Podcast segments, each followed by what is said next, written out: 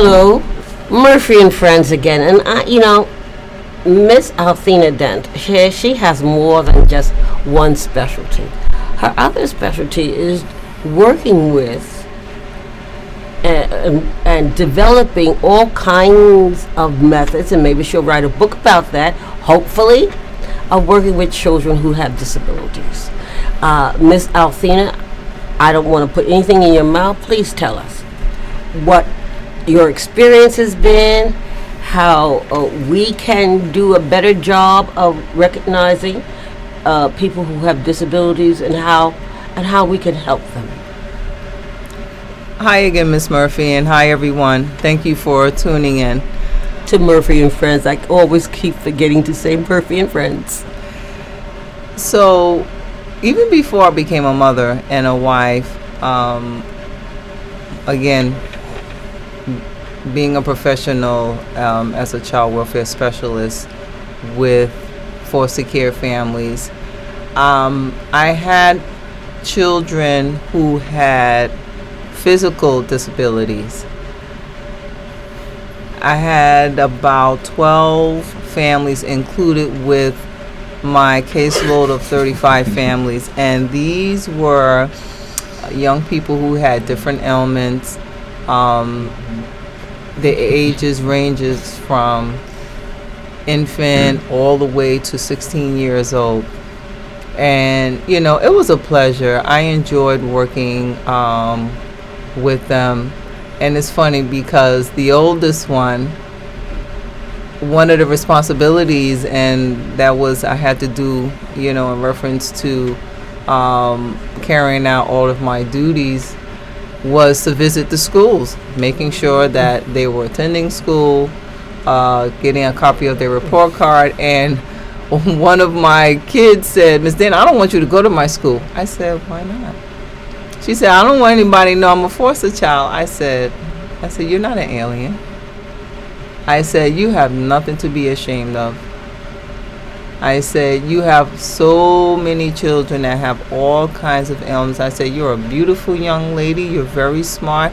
I'm just making sure that you are having all the things that you need in reference to your education, that everything is in place, that you're doing well in your classes.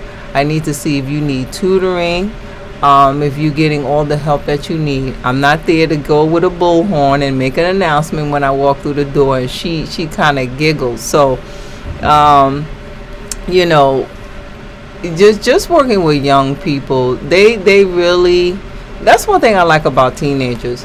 Either they like you or they don't like you, and they can see through you, and they can tell whether you have a good spirit or you're a good person or you're not and you know i was just fortunate to just have a blessed and good rapport with with all of my families and my kids. So fast forward um, i become a wife and i have two beautiful sons. I have a 21 year old who works and he is in school culinary school.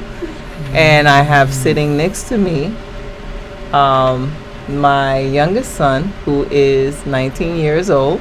His name is Daniel. Daniel, say hello. Hello. And Daniel, who was born healthy, beautiful, he met all of his milestones. But I realized at three years old that something was wrong. His speech was delayed. Um, he and you know you would probably call it temper tantrums but i i saw it a little bit differently. There was a lot of aggressive behavior.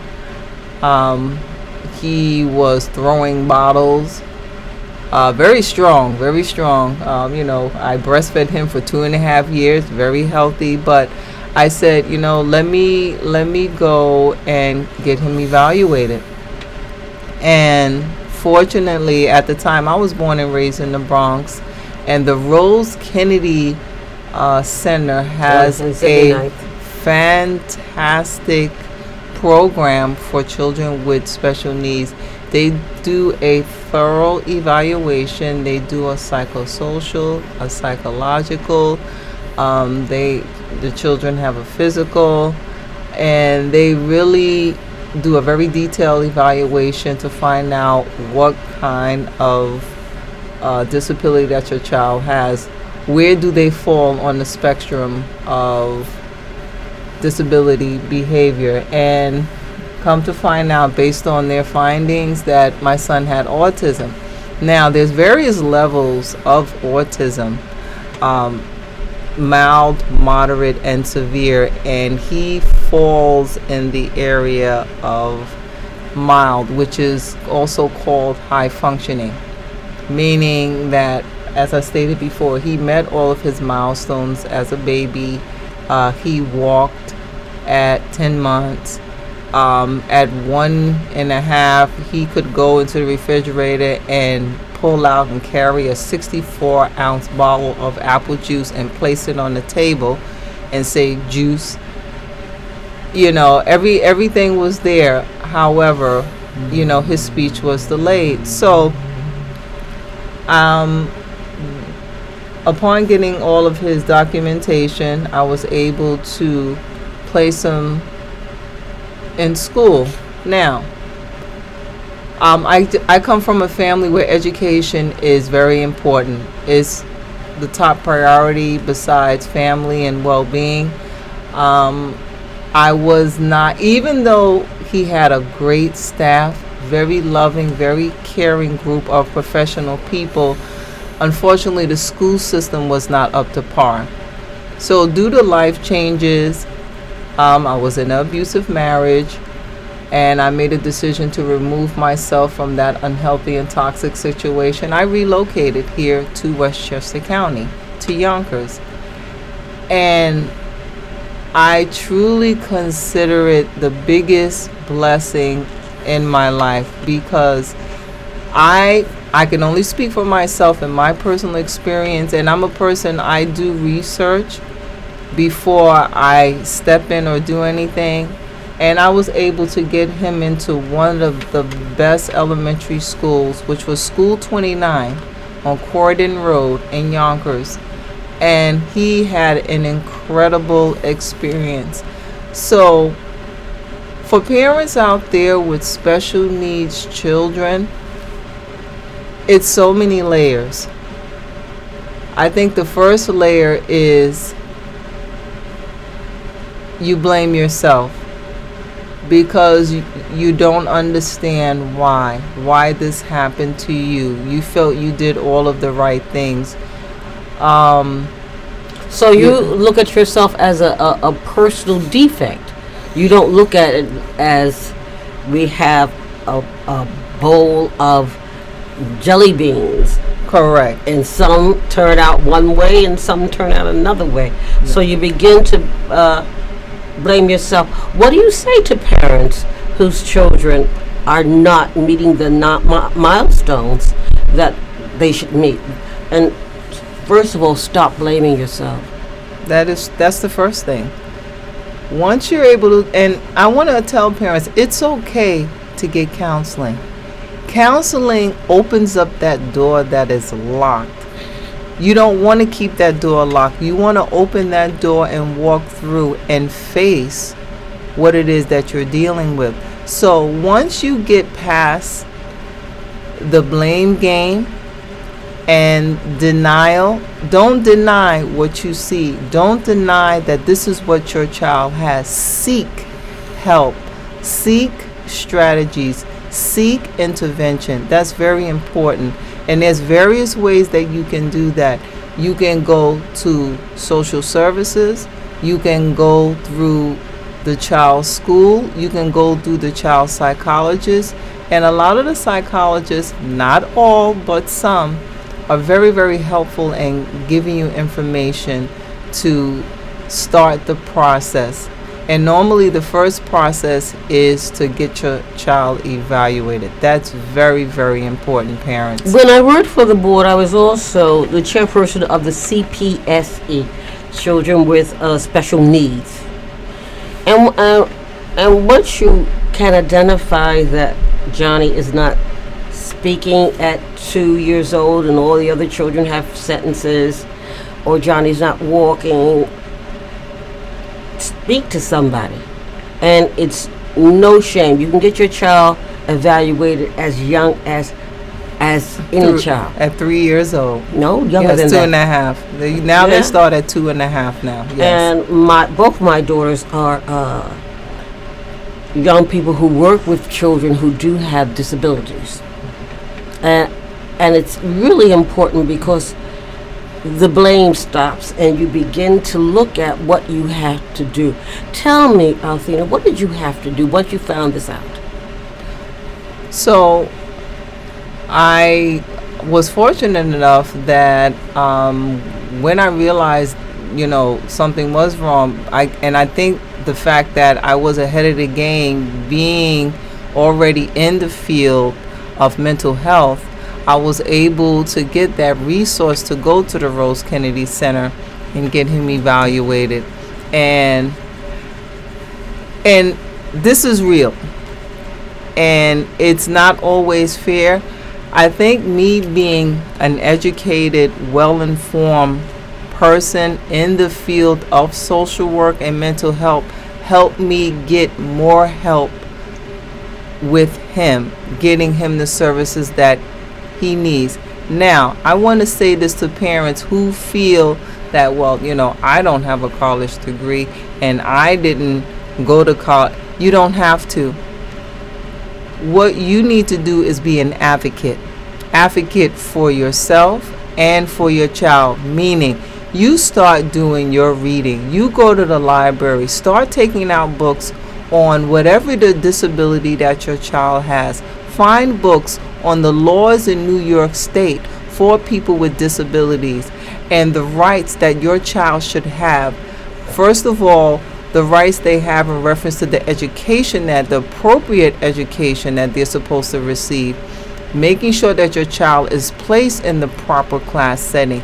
You can still advocate and be that person who can make sure that your child is in the right class setting and when you go into these C- CSE meetings you don't feel intimidated. You don't feel small when you start hearing all of this lingo and words that you don't understand. And you stop and you ask them what the word is.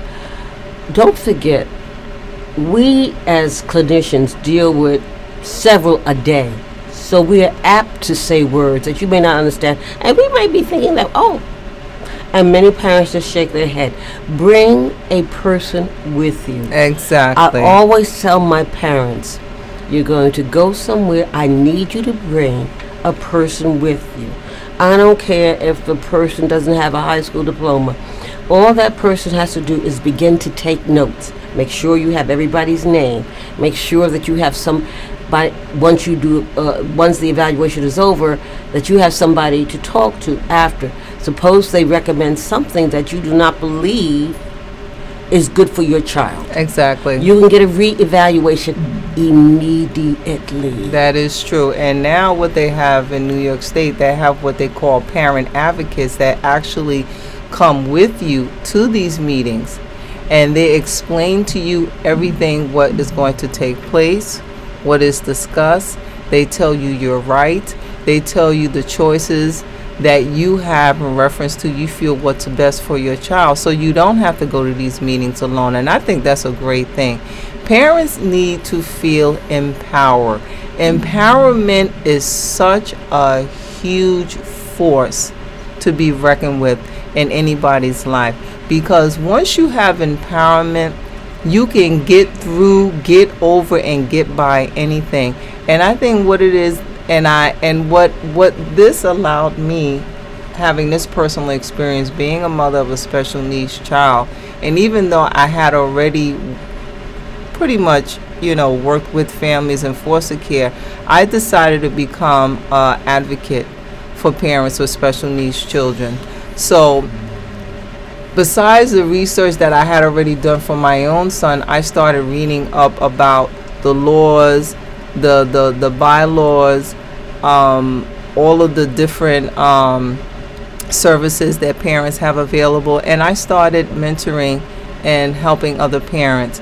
Um, I was with an organization for three years, Autism Project FLOS Inc. It was started by a mother, a single Please say mother. that again. I'm not sure if everybody heard that. Autism Project FLOS Inc. Uh, I was the vice president for three years, and I worked along. It was started by a single mother whose son is nonverbal, and she had a very, very difficult time navigating the system. It was very emotional, it was very challenging, and she started this organization because she wanted to help other parents not go through what she went through. So, along with that, and you know, I dedicated myself 100 fold to that, but I also continue to do that now because I don't want to see parents crying in the middle of a meeting. I don't want to see parents choke up. I don't want to see parents get cold feet. I don't want to see parents just accept any class setting for their child if it's not appropriate.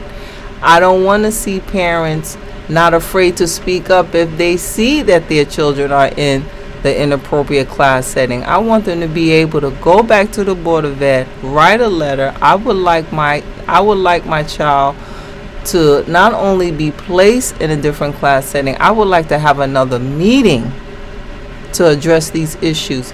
So parents, you are a voice not just for your children but for yourself. Do not feel that you're ever small at all. You're the biggest person in your child's life, and you are able to make decisions and you are able to get results.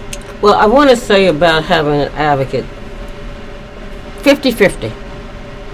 You know, a, a lot of these people know the people that are on the committee, mm-hmm. and they don't want to rock the boat too much. That is true. You get me someone like me for an advocate, and I start running, running. I want you to know I had a child my last year at the board who was born with one limb, had no arms, one leg, and she came from Long Island, where they their recommendation is that she be put in a class with children with the same type of disabilities because there's a whole emotional component. So even if she's in a small class setting in a general ed program, that may not be able to take care of her emotional component. So the parents trusted me. They went to the board, to the meeting, and the the chair of that meeting denied services. I couldn't believe it. They were smart enough to call me back immediately. I called them and I said, put, put this on a speakerphone. And I asked the chair of that meeting, how would you feel if your child had one limb? Crying all the time. Where she had siblings that were placed in nice foster families, and she was literally out here on her own. First of all, she had parents, for whatever reason, couldn't take care of her the children, and the other children were in homes, and she was not. I said, write a letter right now. Don't go home. Write a letter right now to the Department of Special Ed that you want a hearing right now. That was a Friday. Monday, the child was placed in the correct environment that the school from Long Island suggested. I, as the social worker, suggested. But one person decided, oh no, that's not going to happen. That's what really happens at a board. You need to have somebody who knows the language, because there is a language. Yes, it is. Yes, it is. You need to know what you can get. Now, you have parents, from what I understand, I do not know, from Scarsdale, whose children may have a minor issue, who can get what they want for their children. We tend to, people with lower economics, tend to get what they give us, if they give us. So you need to take a strong person And the person might, you might know someone in your community, your church. They can be on a phone conversation, conference calls. There's no reason why you have to be there in person any longer. It's true. You go get on a conference call. Believe me, I've been on many conference calls, and many parents left there feeling good mm-hmm. about what's going to happen to their child. Exactly. So I'm sorry, Ms. Dent, please continue. But I wanted to, all advocates are not good. Probably 50% are. no, I mean, I've sat with people, if the if they said your child needs to be put on a fire escape, they just sign their names. No questions, nothing. No, you're absolutely right. Not not every don't don't assume when you go to these CSE meetings that everybody has the best interest for your child.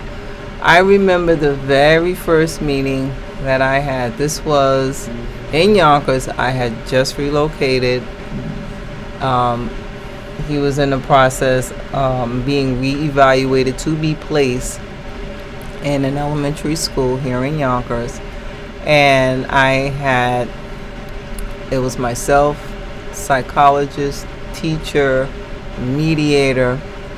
We were all sitting around a table, and the first thing I introduced myself.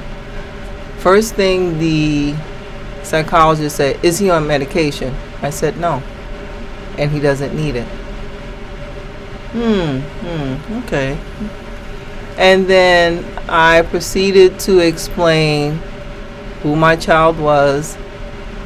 And then they, you know, they read through his evaluation and they gave me the choices. And then she said, Well, you know, um, I don't know if, you know, if, if we can place him. I said, Okay, well, let, let me just inform you of a few things. I started to run down my credentials, my professional experience, what I knew about in reference to mental health, and then all of a sudden, everybody's face just changed. You know, you have to be that person to go to bat for your child. And thank goodness the one person, actually, out of the four people sitting there was two. It was the teacher and it was the mediator who agreed where and what type of class setting where he should be placed and they agreed with me. And you know she at, at the end of the meeting she got up and she shook my hand but you know i kind of gave her that look that no i am one who will step forward for my child. And you know a child's life is not to be played with.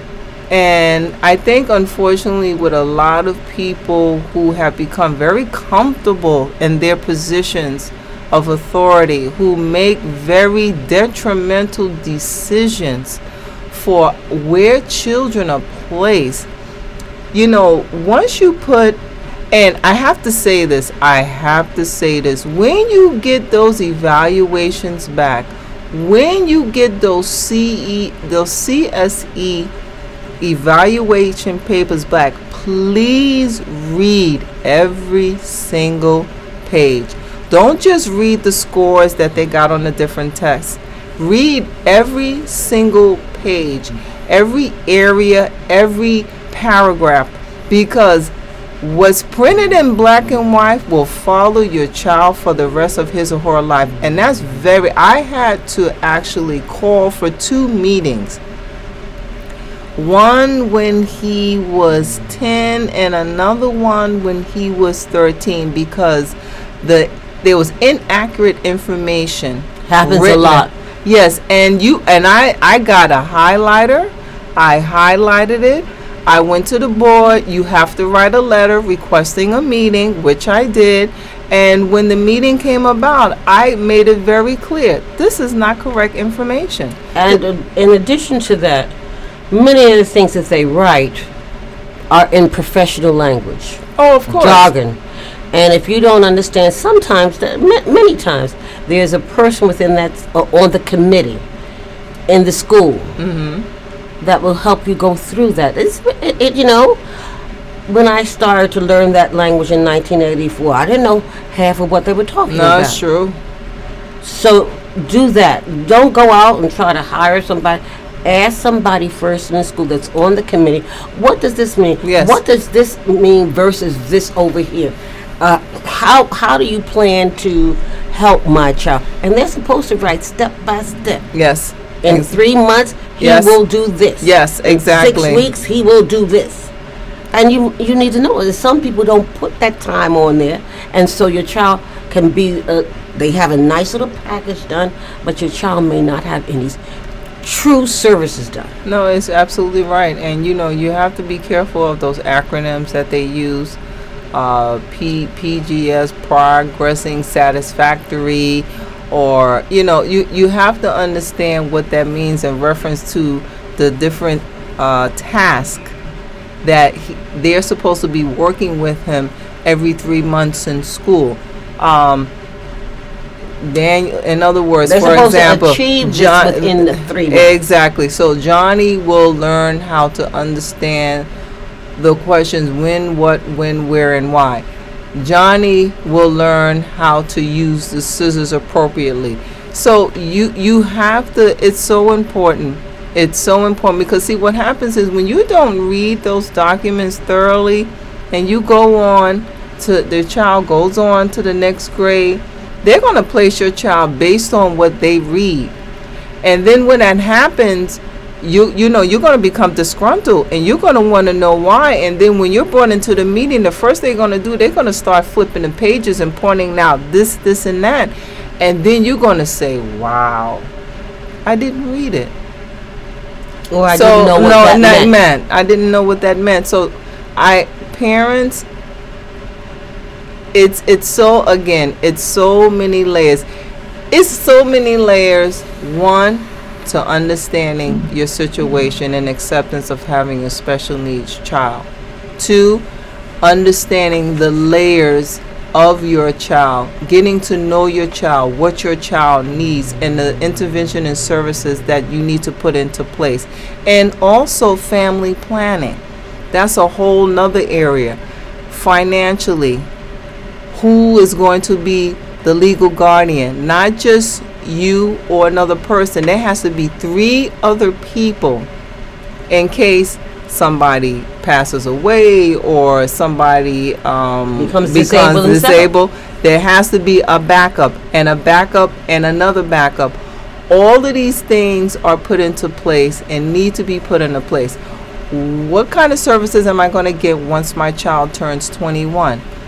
you have to make sure you put your child in a day program and it has to be the appropriate day program what is going to be the financial foundation for my child if i pass away tomorrow you got to set up a trust fund so there's so many and it's overwhelming i am not going Okay, to let, lie uh, uh, I, my brother had special needs. They were physical more than anything else, but he was put in a health class, Mm-hmm. and I worked in that same school when I became an adult. Mm-hmm. Uh, how does your older son feel about all the work that you have to do for Danny?